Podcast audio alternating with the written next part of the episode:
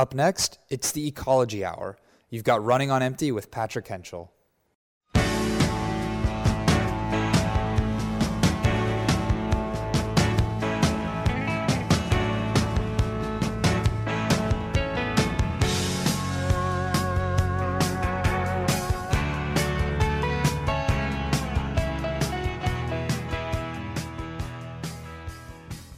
Welcome, listeners, to Running on Empty. I'm your host, Patrick Henschel. Uh, pretty soon, I want to get into the discussion that I'm planning on sharing with everybody tonight. It was a great one, uh, very thought provocative. Um, so I'm excited to share. It. But before I do that, I want to go on a little mini rant um, I don't know how many of you know this, but I live in Gualala and we have a commercial building in town. I'm part of a, a broader community of folks that um, own and operate a commercial building in town. It's Pacific Coast Ayurveda at the top of town. Um, it used to be Pizzas and Cream, used to be the yellow building, now it's the blue building. And outside of that building, we run a totally donation based vegan bakery. If you ever want to stop by, please do so. Uh, sort of a plug for the bakery, um, borrowing a little bit of airtime for that, but I'm doing so because I think it is so important that everybody think about what types of transitions they can make in their own um, inner lives, their own day to day activities. Um, in the fight against climate change and ecological destruction. And I think switching to vegan pastries, um, if you're going to enjoy sweets, is a big one. So uh, definitely check it out. But that is not my rant. My rant is actually um, having to do with our effort to put solar panels on the building. We want to be good citizens. We want to honor what we're told to do, which is to retrofit your building with solar. Or if you can't do that, opt into Evergreen, which is a service that uh, Sonoma Clean Power uh, makes available mm, to guarantee that basically 100% of the energy you draw from the grid comes from renewable sources. So definitely look at that. If you do not want to put solar or for whatever reason financially aren't in a position to outfit your, um, your building or your residence with solar. But with that said, even, even though we want to, we're trying to outfit it with solar, we're hitting roadblocks. Um, we've been told that this is something that needs to get assessed by the Coastal Commission, um, which could potentially be expensive to get a permit to do that and could delay the process immensely. And it just seems kind of absurd given that we're not actually adding any square footage at all. So I just, you know, why am I sharing this? Because I want to point out this absurdity in case anybody else has experienced. If you have, please write in. You can send me an email to runningonemptyshow at gmail.com. I'd love to talk to you about it.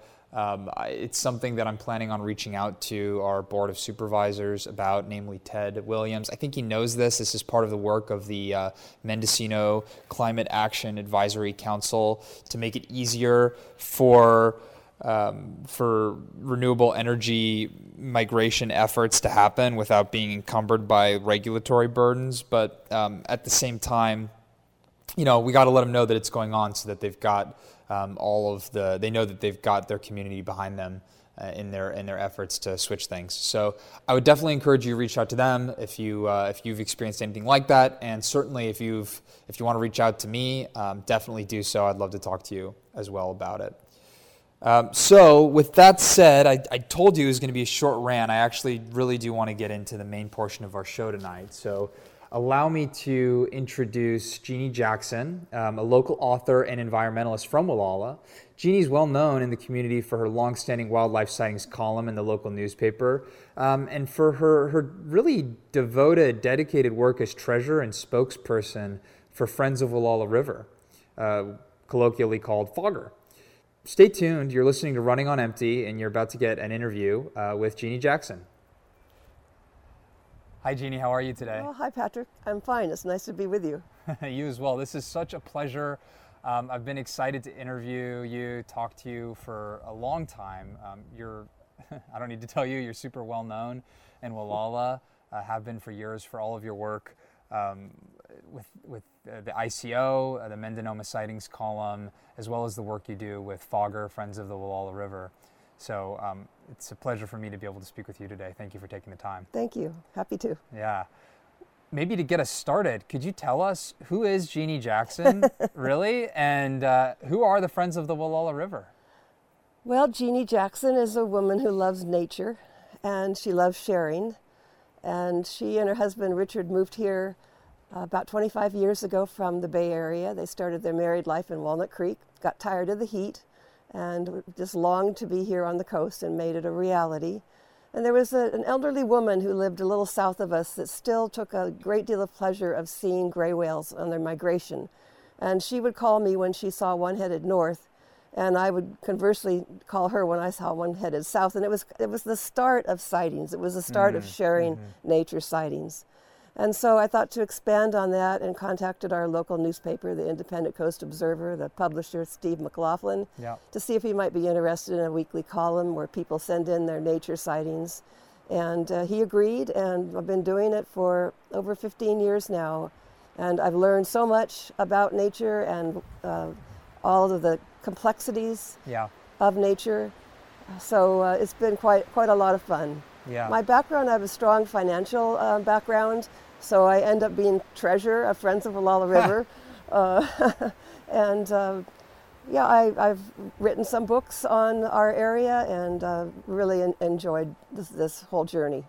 Yeah, amazing. And so then in the column, um, you contribute. It's like a weekly column, right? And so, what do you do in the column? What is? I know you have other contributors also, right? That help. Right. It, it's so. really it's it's a community place to share yeah. people's experiences with nature. And I, I, when I started it, I another thing that I wanted to do other than to share nature and learn, as, and also to support our newspaper, which I feel, feel so highly about, it's also something that brings us all together, whether you live in the Sea Ranch or you live in Manchester, whether you're a Native American on, on uh, Pomo or you're a, a child. Mm-hmm. Um, it, it, just breaks down every barrier, rich or poor. It doesn't matter. You can yeah. all watch that sunset. You, yeah. you know, anybody can possibly have a bobcat sighting. So it, was a way to break down barriers and share the beauty of our of our coast. Not only like connecting people from different backgrounds, but also eh, over over history, right? right I mean, this right. is something that people have been engaged in for hundreds of years, thousands of years. Just what do they see out in nature, and it kind of fosters this deep connection that reminds us of really where we come from, right? It's right. it was like we know that intellectually, but then sometimes it becomes easy to forget mm-hmm. when you're wrapped up in the hubbub of life and the sort of next deadline that right. you need to hit, and it becomes easy to forget um, where we really come from. And so I, I think that your column promotes that. It reminds us that we live in nature, that we can't really detach ourselves from it. Right. One of a really interesting thing that was said to me by a, an ornithologist, because I wrote a book after uh, nine years of doing my column. I had this, and people send me photos, so I have a, this database of when, which month did, did the first north, northbound gray whales be seen? Hmm. Uh, which month did the earliest wildflower come up? So uh, my book is based on that data. And this ornithologist told me what you have here with your Mendonoma sightings book is a moment in time. And because uh, things are changing, we know that with climate change. Yep. Um, we used to have tundra swans coming down to the Garcia River uh, floodplains and they don't come this far south anymore. Mm-hmm. Uh, so there, there are things that are documented, and I, I, loved, I loved his comment about it being a moment in time because we, we are in the midst of change, and it's not always easy to see it when it's happening. Right, absolutely. And so for the column, the column came before the book? Yes. Oh, yes. Okay. So the book is, would you say, is it like a compilation of some of the work that's come through the column? Absolutely. That's exactly what it is. Okay. Yeah. And so then how do you, how do you engage people in the column? So anybody, when they see something, mm-hmm. they can basically take, take note of it? Do they have a picture? Do they, how do they contribute to the column? Well, they do it via email, okay. most, mostly. Some people, okay. there still are some people that don't uh, have computers and they send me it by uh, a, a mail it, it's not always with a photo, but it mostly is with a photo. I try to tell people this isn't a photo competition because they'll say, "Well, my photo isn't good enough," and I said, "It isn't. It isn't about that. It's about what you saw and what you felt when you saw it."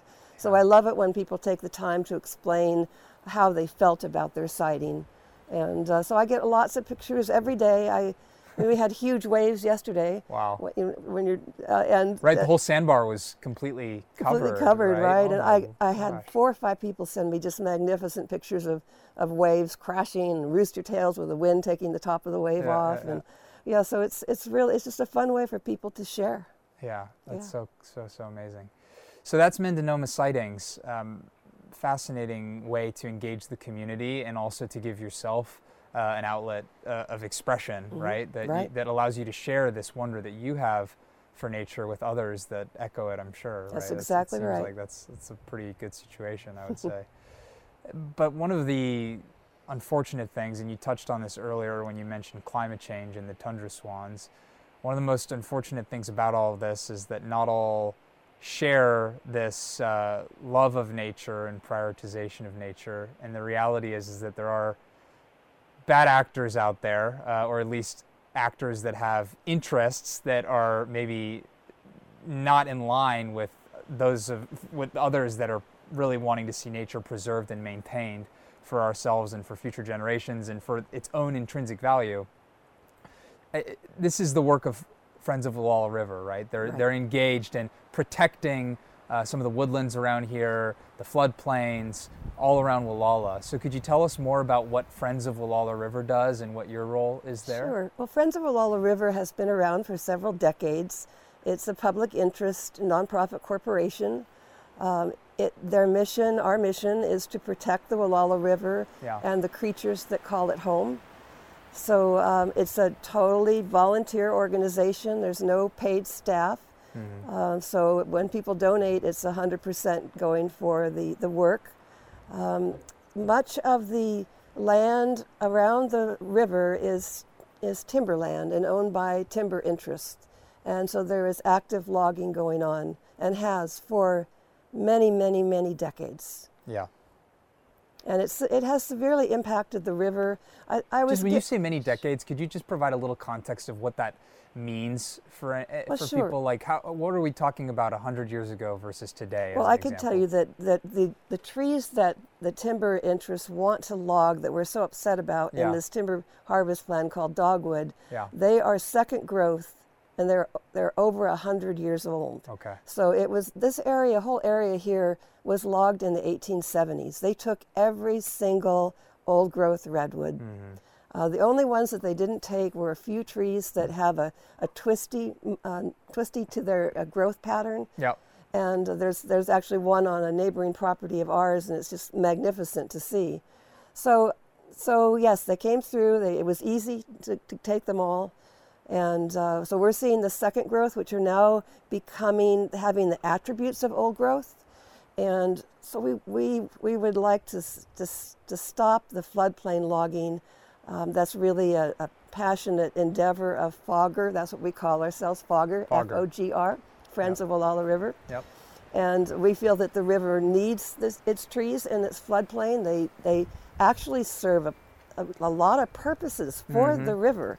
And uh, the river's problem, because of all the logging that's gone on for 100 years, are, are really the sediment that gets deposited in the river because of the logging activities and the roads that they put in to be able to drag all of the trees out once they cut them. So decade after decade, they keep on cutting, they keep on cutting, and the river it becomes more and more impaired. I was given some photos of the Gualala River about a hundred years ago, and it was so much broader. It was so much wider and and deeper than it is right now. So I don't know if, if we could wave a magic wand and stop all the logging, give give the timber interest another way to go, like cap and trade, some way to give them value for their investment, but leave the trees. I don't know how long it would take for the river to recover, but it would nice it would be really nice to take that first step and see it on the road to recovery. Yep.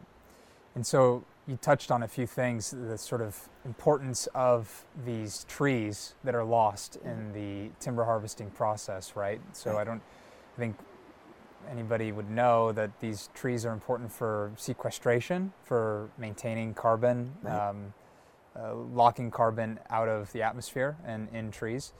uh, but also they play a role in the habitats, Exactly. right? For all the, all the animals that you spot in Mendonoma sightings, right. uh, these animals depend on the type of habitats that these trees create. So, could you speak a little bit about that? Well, one of the things that the, the redwoods do, first of all, redwoods don't mind having their feet wet. Sure. So they grow, they can grow in the water. Okay. Um, and so they, you find them in the floodplain. They actually shade the river, so they keep the temperature of the river at the right temperature for coho salmon and steelhead. so just that alone is something that a redwood tree forest, the canopy keeps a river cool. If the river gets too hot, we lose the fish. Ah. Uh, the other thing that the, the redwoods do in the floodplain is they actually filter out sediment with their root system. So it, it plays a role in cleaning the river. So when, when the uh, river floods into its natural floodplain, and we're lucky here in Gualala because we can watch it, we can see the river. Like the Russian River to our south, they have development in the floodplain. So they've got problems with buildings flooding when the river goes to its natural floodplain. Here, we don't have development in the, the floodplain of the Gualala, which is good, and we get to see that. So as the, as the river floods, and it's bringing all this sediment down because the first rainstorms, you see a lot of, of sediment in the water. And so these redwood trees are doing their job of cleaning the river when it floods. Wow. Yeah, not to mention habitat, as you say. These are just keeping the river cool, cleaning the river. Making it available for animals to basically build their lives there. Absolutely. There, right? Yeah. Absolutely. It, you know, I get asked to speak when, when it's not COVID times. I get Sure, asked sure. to speak at, at the uh, schools, and and I oftentimes t- speak to the seventh grade science classes, and I'm telling them why they shouldn't drive in the Gualala River. That's kind of Uh-huh. a passion of mine. I want to. Yeah. So I finally reached what really I think got to them, and I said, you know, that all these creatures that I've shown you here, Yeah. whether it be fish, frogs, um, pond, western pond turtles, this river is their home. Yeah. How would you like it if someone in a four wheel drive drove over your house and crushed it? That's what it's like for these animals. It's their home. And we don't have the right to destroy it. Yeah, I mean, it seems so obvious when you say it that way, and in a way it is. But so then, why is the question, right? Like, what? We know the importance of the floodplain. We know the importance of the Gualala River. We know the majestic beauty that has existed here for, th- you know, tens of thousands of years, and certainly we've known it in recent times as well. But then you, you say that, you talk about that, and yet it's still harvested, or there's still an attempt to harvest it. So, can mm-hmm. you talk about s- s- more specifically now what like what are the attempts that are currently being made that are the focal point of Fogger? You talk about the dog the dogwood timber harvest plan. Right. What does that look like? What are they? Who's they? Okay. We should we should be open about who they Mhm. is so people know because this isn't just something that's happening from disembodied actors out there in like space, the the kind of evil corporations in quotation marks. This is these are actual people that have interests and they run businesses, they run organizations, and they think it's in their best interest to come in and log the floodplain. And here, other people are saying, no, this is not in the best interest of the community. It's not in the best interests of the surrounding ecosystems here. It's a big problem. And so you do have a dispute. So, who are the uh, entities at play here in this dynamic? Well, uh, you mentioned the dogwood timber harvest plan. Yeah. That really was the um, the doorway that I went through to be involved with Fogger because I was so outraged when I heard about this. Yeah, Dogwood THP is is the name that the timber company gave to this particular timber harvest plan. Many of us locals call it the magical forest. Uh huh. If you drove into the campground at Gualala Point, a regional park, and you parked just before you go into the campsites and then head east, that's the start of Dogwood, the, the boundary of the campground. And all along the river, up five miles, is the Dogwood Timber Harvest Plan. So many generations have used this part of the river as a way to access the river, whether you be a fisherman, fisher person, or a hiker, um, or just want to you know enjoy the river. That's the way you access the river. So when locals found out about it, there was a great outcry. Now there have been two entities that have owned this 30,000 acres in the watershed. The first one was Gualala Redwoods Inc., and the new one is Walla- Gualala Redwoods Timber. And the first one was owned by uh, Dr. Edmonds, and the second company, the one that owns it now, is Roger Burch. And I understand that Roger Burch has um, a lot of holdings of timberland all over California and perhaps elsewhere. He has a sawmill, so he has a business that he wants to keep going. Um, there are um, people who who are loggers who take trees down for their, their business. So all that has to be considered. But I think the problem the problem I have is in looking at redwood trees and seeing board feet. You know, to me, you don't you don't we don't build houses out of redwood anymore. Mm-hmm. They're built out of other wood. So what is this? What what are you using these 100-year-old trees that you cut down? What are you using them for? They're using them for decks and and fencing. Mm. So when you when you think of a, a 100-year-old redwood tree as decks and fencing, or like me and probably you, you look at it as something alive yeah. that's growing, that's evolving, that has value to the river and in and of itself. Intrinsic value. Intrinsic. It's not something you can put a dollar value on, really. I guess I guess if we could get the cap and trade, you know, where these people who are fortunate enough to have the the monetary funds to buy these vast acres of timberlands. Sure, sure. Um, and you recognize that these redwood trees are carbon sinks and have extreme value to us in the fight against climate change. Yeah. Uh, it seems to me uh, we could we could do it a better way, and I, I think it's going to take our legislature to change things. Sure. Because right now, um, it's really difficult to fight THPs. Yeah, and it's funny, you know, even wrapped up in the language of THP, when you when you conceive of it that way, timber harvest plan. Right. It's such a it's such a distancing kind of speech. It's like when people talk about, you know, if you think about like meat consumption, for example, and they talk about it as pork or beef mm-hmm. rather than pig or cow, mm-hmm. we're calling it a timber harvest plan. We're not calling it uh, the plan to cut down the forest. Right. You know, right. and so it's psychologically, I think it creates some distance. Well, and the name dogwood. Dogwood. You know, yeah. just on and on these these names that they come up with. Yeah. Names of trees, and they're cutting down trees. It's yeah. just amazing. Yeah, yeah. Well, I, I, think you brought up a good point. That is, there, there needs to be definitely a more sensible way to um, put a put a dollar value on these natural resources, so, because they do they do serve um, obviously an economic function. That's part of it. Mm-hmm. Like it, it seems impractical or kind of naive to not at least acknowledge that that we live in a world where that's uh, part of what's going on. Right but at the same time that has to be balanced and i would say encased in not just balanced as though it's like in opposition to but kind of encased in a broader consciousness around the value of these trees to ourselves and to our livelihoods and i think that that's that's sort of that's part of the work of fogger is to inspire that level of wonder in the people that engage and volunteer with Fogger, right? And that you educate in the community, Absolutely. like you said, you went to the seventh graders. If you can't, if you can't foster that sense of wonder, you're going to have a hard time. I think what we're looking at is turning away from the old age of timber harvesting as an industry yeah. here, here, sure. and moving to eco green tourism. Okay. That's my personal thought, okay. and uh, there now we're talking about the egregious floodplain logging when we talk about the dogwood timber harvest yeah. plan. There are many other timber harvest plans that they're doing and have had approved, and they are cutting trees and they are clear cutting in the Gualala watershed. And you don't even talk about those when the floodplain is the focal point. Right. That's the trip, is that right. everything seems like it's just about the floodplain, but that's just one battle. It is. In a, in a huge war, basically. It is. It is. So, that, so okay. That's, I mean, that's good for everybody to understand that now, this is Fog- already happening. Fogger has um, a, a, real role in educating yeah. um, locals and visitors, and I, I think they're doing a good job and will continue to do a good job.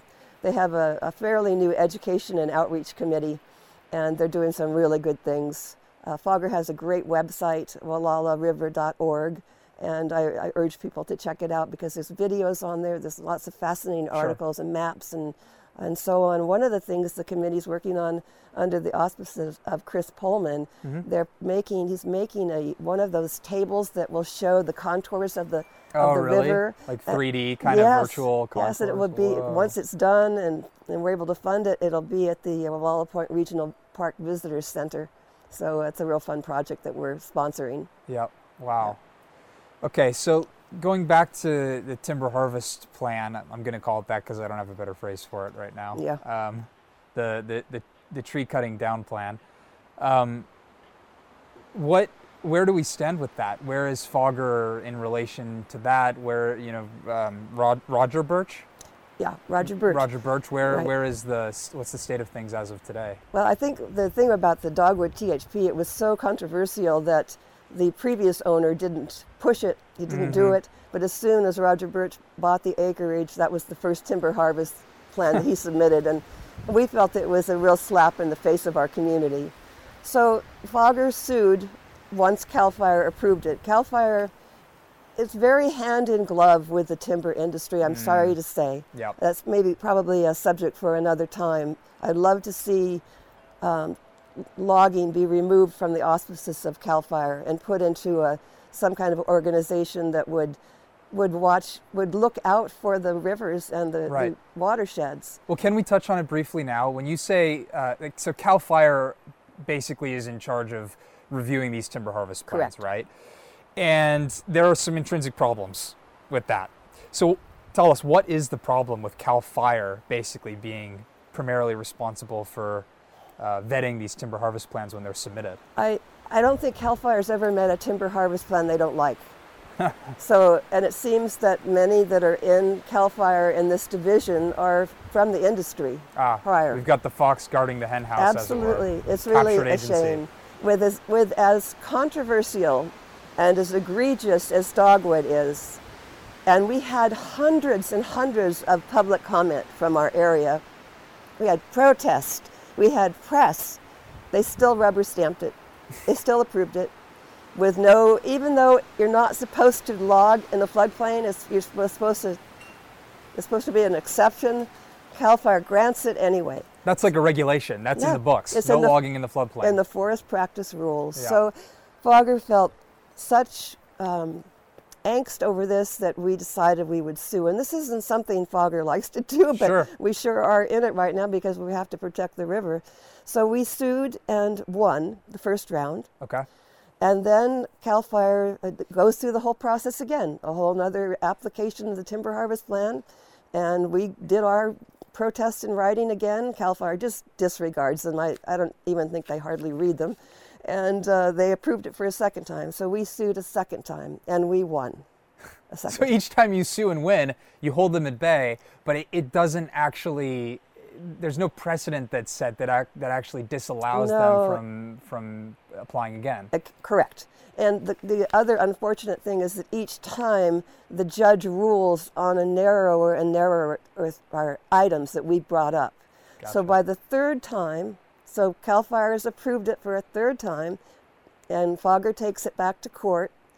Um, we were down to cumulative impacts and alternatives. Hmm. Alternatives are rather than bring a tractor in and dragging the logs, which used Right, to be right. redwood trees that were alive, down these, these skid trails, perhaps you could do it by helicopter, where you lift it out so you don't gouge the floodplain. And unload sediment, in more sediment into the river. Exactly. Right. Okay. Exactly. So that's alternatives.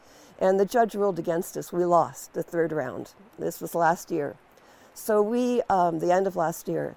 So we, and this we don't take this lightly because it's expensive and it's time consuming, but we decided to appeal to the state board because we felt so strongly on both of those issues, especially cumulative impact, that they're not taking to, into account how each individual timber harvest plan, when you take them together, it creates just an unbelievable impact on the river and the floodplain. And so um, we have appealed it to a three-member uh, panel, state appeals court. They have given us Fogger a temporary restraining order, so there can be no logging until it's decided. So we are kind of in abeyance, waiting for them to rule, and it should happen probably by February Okay, of that's amazing. 2021. Yeah, it's amazing.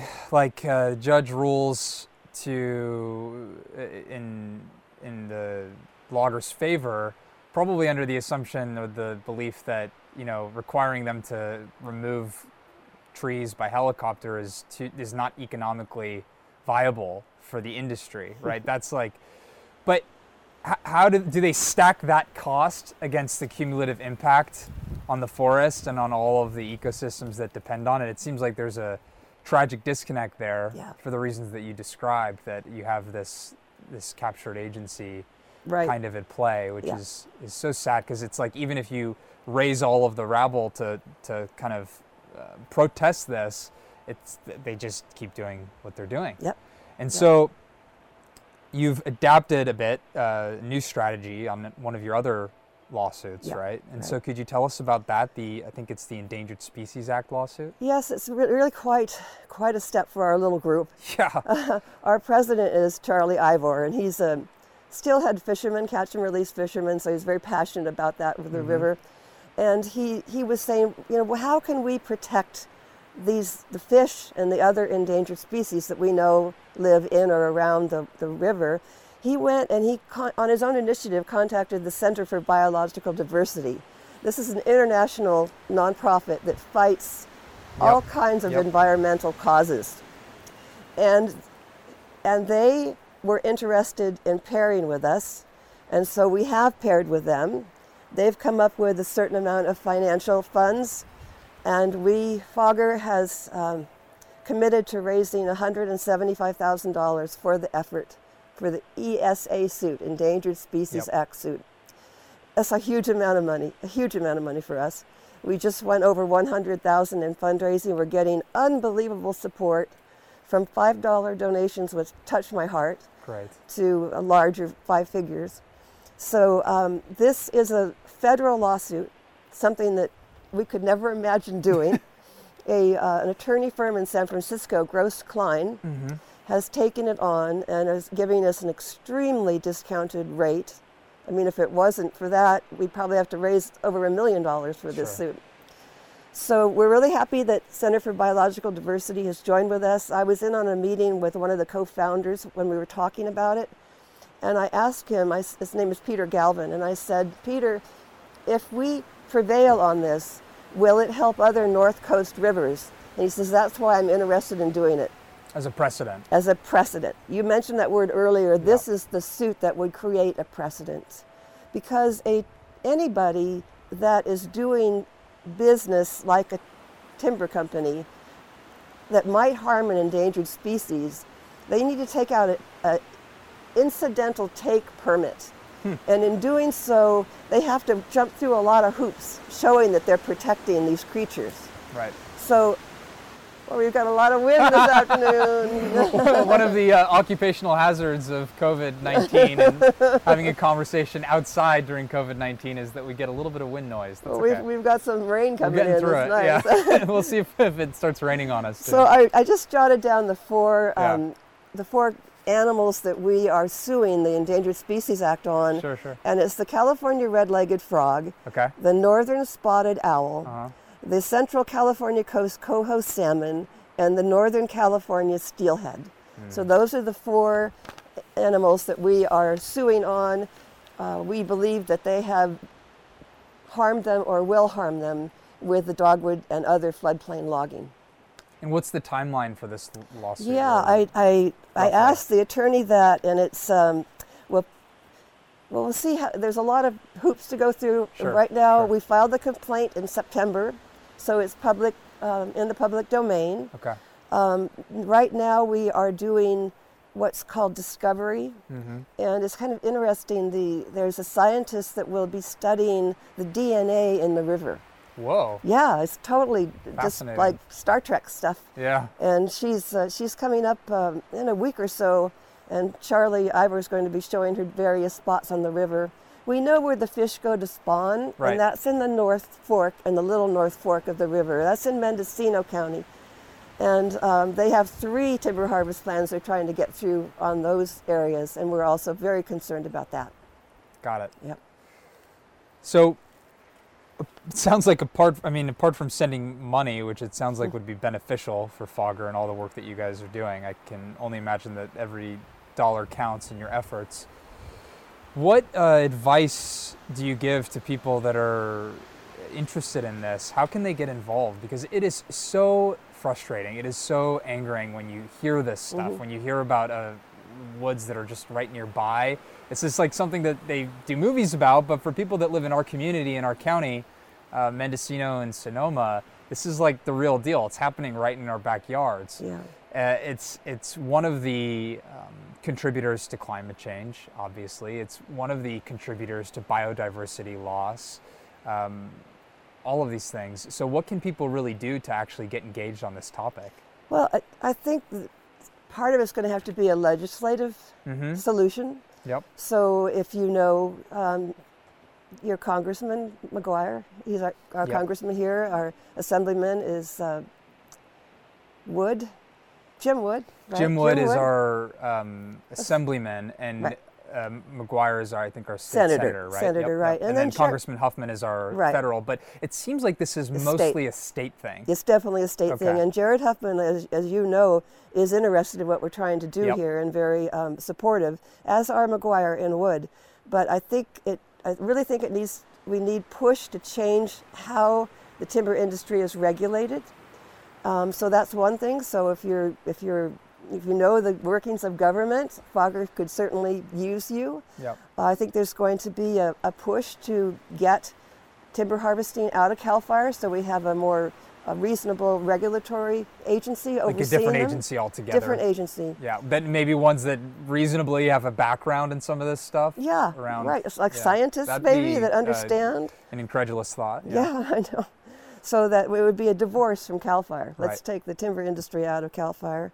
Um, get involved with Fogger. We have a lot of different um, arenas where you can be involved. Um, I think what I'd love to see personally is I'd love to see us be able to acquire this land and Mm. protect it forever. Wasn't that an option at one point in the process that there Yeah. were buyers in play? Yeah, this is a real This sadness to me, sad, and, and yeah. I, I'm really uh, I don't know why the conservation groups were didn't get the bid Mm-hmm. when uh, Edmonds put it up for sale. He could have been a hero. He could Mm. have been a real hero, but he he decided to sell it to Burch, and one of our local realtors. It's many parcels, you know. So when you sell it, you have to look at every single parcel that's sold. But uh, one of our realtors added up how much Burch paid for it, and it was um, five million less than the conservation groups offered. Oh my gosh. So I don't know. It's hard. You can't really. We don't see, see the contract, so how can we compare it? But then maybe there's other things that we don't know about that financial motives. But we had a chance, and it just Sonoma Land Trust took the lead. But there were others involved, and Sonoma Regional Park's very interested in acquiring, especially the land that's dogwood, but on the other side of the river too. On their website, they've had in their plan since the 1950s a plan to acquire those lands for a river park. And it would just be with the Mill Bend acquisition that happened this year, the Right. A success. A success. Fortunately, that's for another uh, story for another time. that would be a fun one was to a do. success. Yeah, that was yeah. nice to be involved in that. Yeah. So um, they they stand willing and able, you know, to Yep. acquire it. So, but we don't have a willing seller. So, if that could change, if there is some way, do you have a magic wand, Patrick? And, and I um, wish. make Roger Burch.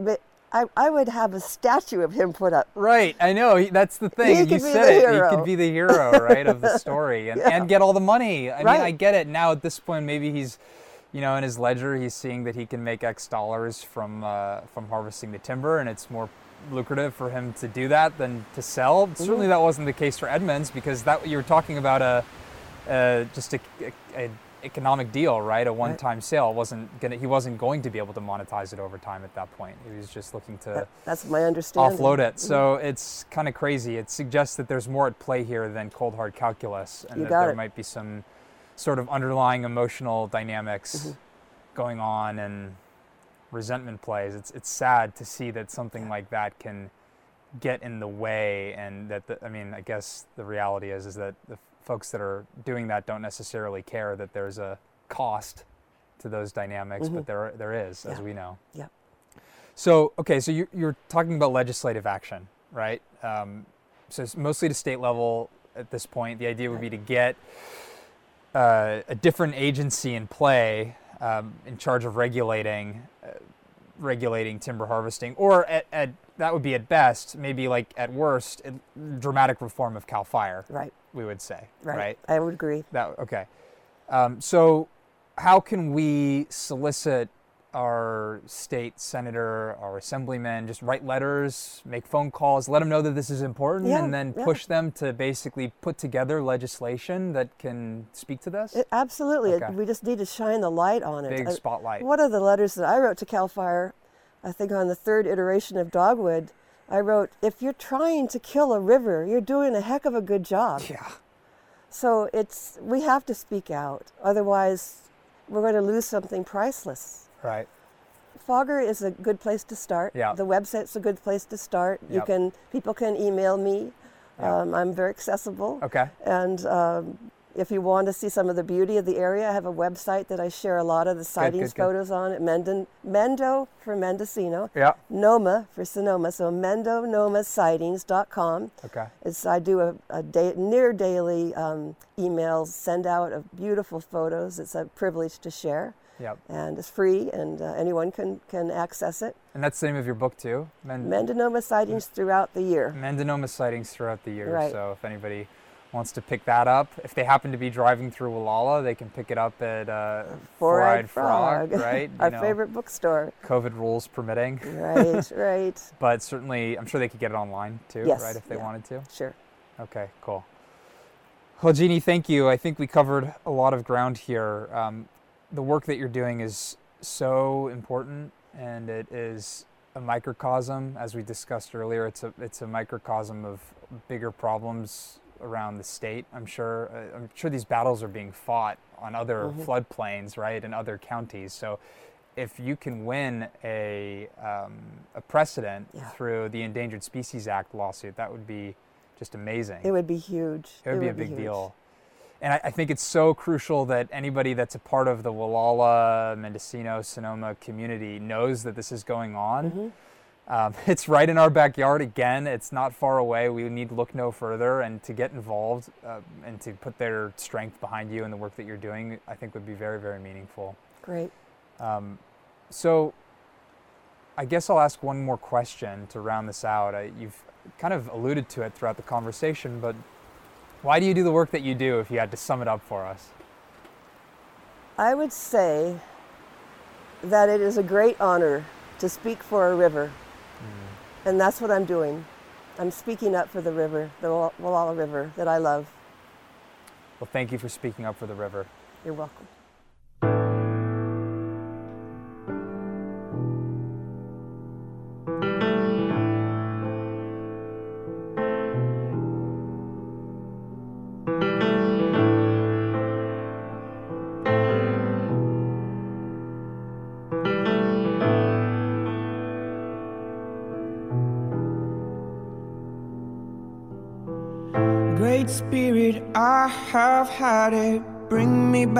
To the nomadic way of weaving through the damage. Mindful, stay mindful. Great Spirit, for my sisters, let me be a flowing river. Flood the banks, the rocks that bind her. Carry, I'll carry. Great Great Spirit,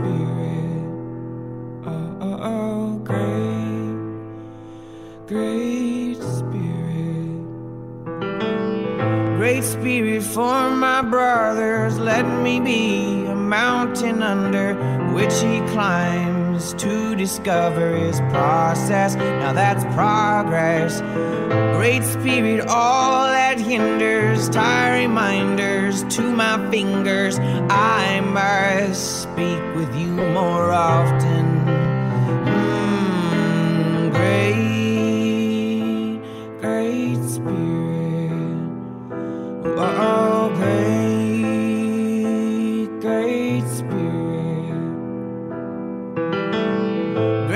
Spirit for my relations, give them strength to face racism in every single situation. Easy now, go on, speak loud. A Great Spirit, take me instead. Guide me down the road of red and. I am saying, praying, great,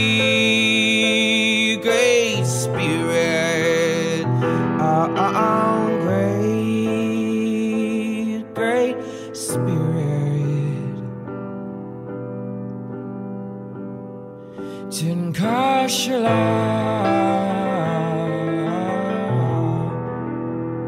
Tinkashala.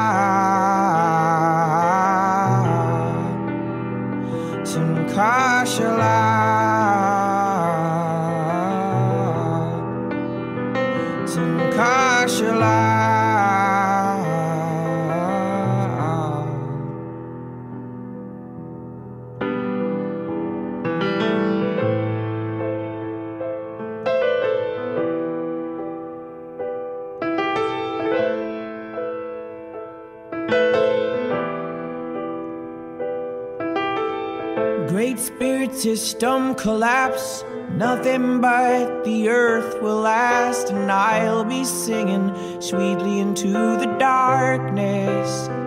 Now hark this great spirit on my tongue. Be still, be still. The time will come when everyone will sing. All life is sacred while I'm waiting. Great spirit, my fist is up, bringing the power to the people. Your reflection of us. Some of your people can't hear it, the cries of the earth. Some of your people can't feel it, the way that it hurts, and it hurts. Great spirit and it moves great spirit interconnected in the wreckage of a paradigm on its way out its way out speaking of spiritual lyrical testimonies spirit of lyricist weaving around false prophecies spirit directed and selective with the message i bring.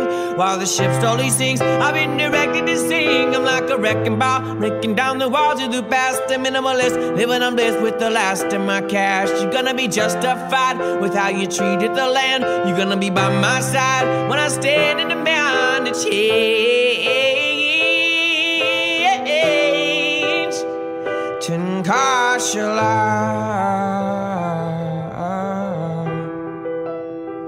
真卡莎，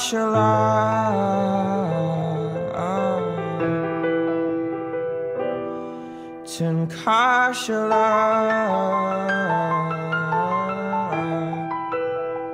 真卡莎。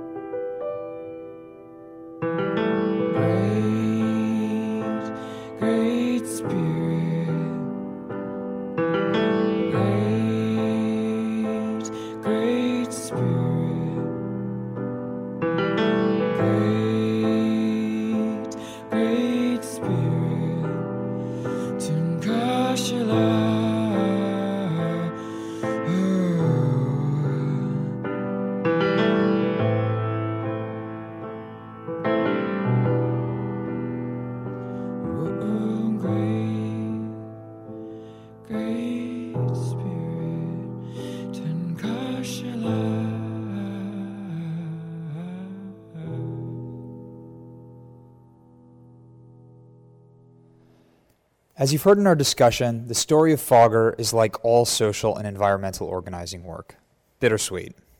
Inspiring to see the courage and commitment of a few clashing against entrenched and unjust systems, and simultaneously painfully frustrating to learn about all the long standing structural absurdities that block reform and make it easier for a few already very wealthy individuals to make more money.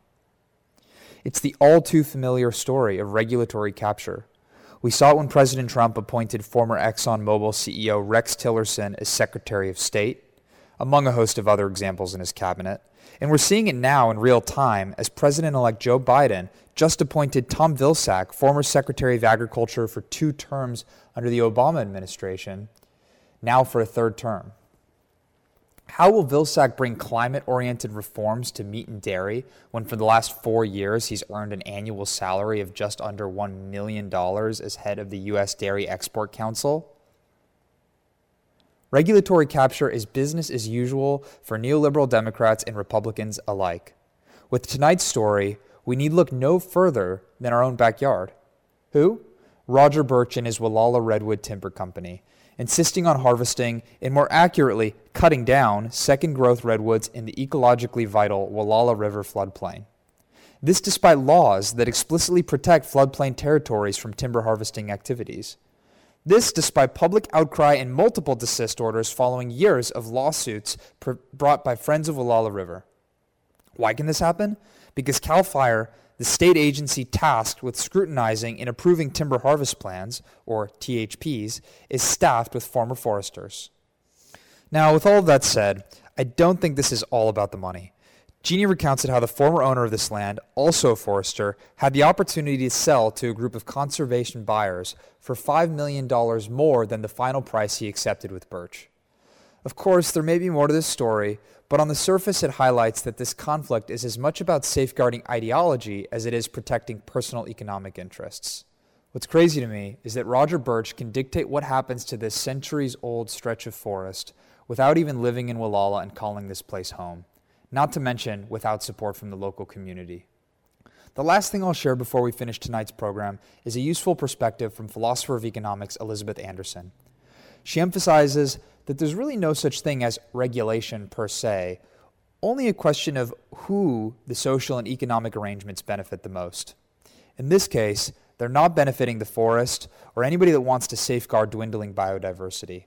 I do believe there's a place for markets in driving higher living standards and innovative solutions to society's problems, but stripping rich ecosystems for decks and fencing is not it.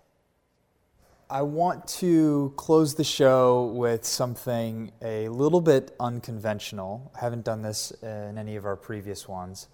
Um, you know, all this discussion about Fogger and their work protecting the river, I think it always it inspires me to personally self reflect on what I'm doing in my life to fight for something that I care about, to make the changes necessary to bring about a better world, right? It's one thing to hear about these things, read about them in the news, and then say, oh, great, I'm glad that someone else is working on this. Phew. It's another thing to hear it as a clarion call, um, one that inspires personal change and action. And when I think about Fogger and I think about the, um, the magical forest, as it's called lovingly, uh, dogwood, as it's called formally uh, and in the courts, but the magical forest, as it's called um, by the citizens of the town that know it. Um, I think about how much there is to protect and how much life really can be about protecting something, um, all things, and standing up for what's right, standing up for what we care about, spending our days and our energy committed to something greater, something beyond what's just right in front of our nose, this sort of immediate day to day grind. And I know it's hard with COVID 19 right now. Everybody sort of lives in a different situation. Some people are struggling to make ends meet, and I have the utmost empathy um, for those individuals. I, I, can only imagine. I'm, I personally am very fortunate um, not to have been you know, beset by those serious challenges. I'm, I'm, very, I'm very fortunate, and I know that other people, this is just one of the most trying times they've ever experienced in their lives. And so to me, it's all the more important that we use this as an opportunity to really reflect on who we are, what we stand for. Um, and so there's a, there's a poet that is so dear to my heart. His name is Khalil Gibran. Uh, many of you probably know a book that he wrote uh, way back, back in I think the 1920s, called The Prophet. Um, and others of you may know that he has a whole anthology of works that go well beyond that. And there's one poem in particular that I always go back to that reminds me to really cherish life in all of its fullness. you know, we learned in the discussion earlier from Jeannie that, uh, that really her, her book, Mendonoma Sightings, is just a snapshot in time.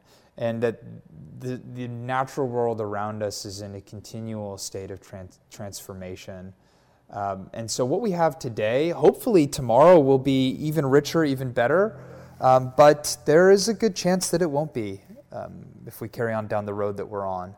And so, are we living life to the fullest? And this poem is a constant reminder for me to uh, bring that consideration into my own life, and I want to share it with you. So I'm going to read the poem. Uh, and if this inspires you or you enjoy it, please write in. Again, you know, the email is runningonemptyshow at gmail.com. Or if you just want to enjoy it quietly, privately, that's fine. Um, let it affect you however it affects you. So the poem goes like this it's from Khalil Gibran. It's called Do Not Love Half Lovers. Do not love half lovers. Do not entertain half friends. Do not indulge in works of the half talented. Do not live half a life. And do not die half a death. If you choose silence, then be silent. When you speak, do so until you are finished. Do not silence yourself to say something, and do not speak to be silent. If you accept, then express it bluntly. Do not mask it. If you refuse, then be clear about it. For an ambiguous refusal is but a weak acceptance. Do not accept half a solution. Do not believe half truths. Do not dream half a dream. Do not fantasize about half hopes. Half a drink will not quench your thirst. Half a meal will not satiate your hunger. Half the way will get you nowhere. Half an idea will bear you no results. Your other half is not the one you love. It is you in another time, yet in the same space. It is you when you are not. Half a life is a life you didn't live, a word you have not said, a smile you postponed, a love you have not had, a friendship you did not know. To reach and not arrive, work and not work, attend only to be absent. What makes you a stranger to them closest to you, and they strangers to you? The half is a mere moment of inability but you are able, for you are not half a being. You are a whole that exists to live a life, not half a life. If you enjoyed tonight's show and want to support Fogger, please email me, Patrick Kenchel, at runningonemptyshow at gmail.com, or you can email Fogger directly at info at gualalariver.org. Thanks so much, listeners. Until next time.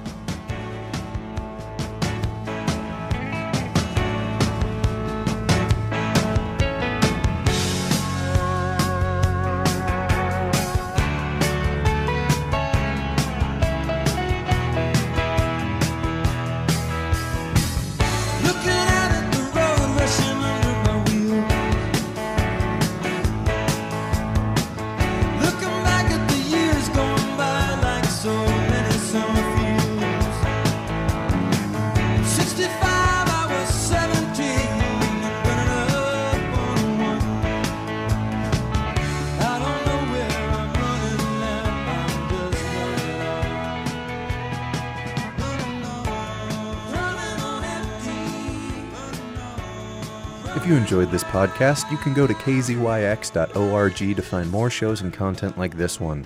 While there, you can stream us live or check out our jukebox. And if you like what you hear, consider donating by clicking the red donate button in the upper right corner. We are Mendocino County Public Broadcasting, listener supported community radio. KZYX Philo 90.7 FM, KZYZ and Ukiah 91.5 FM, and Fort Bragg at 88.1 FM. Thanks for listening.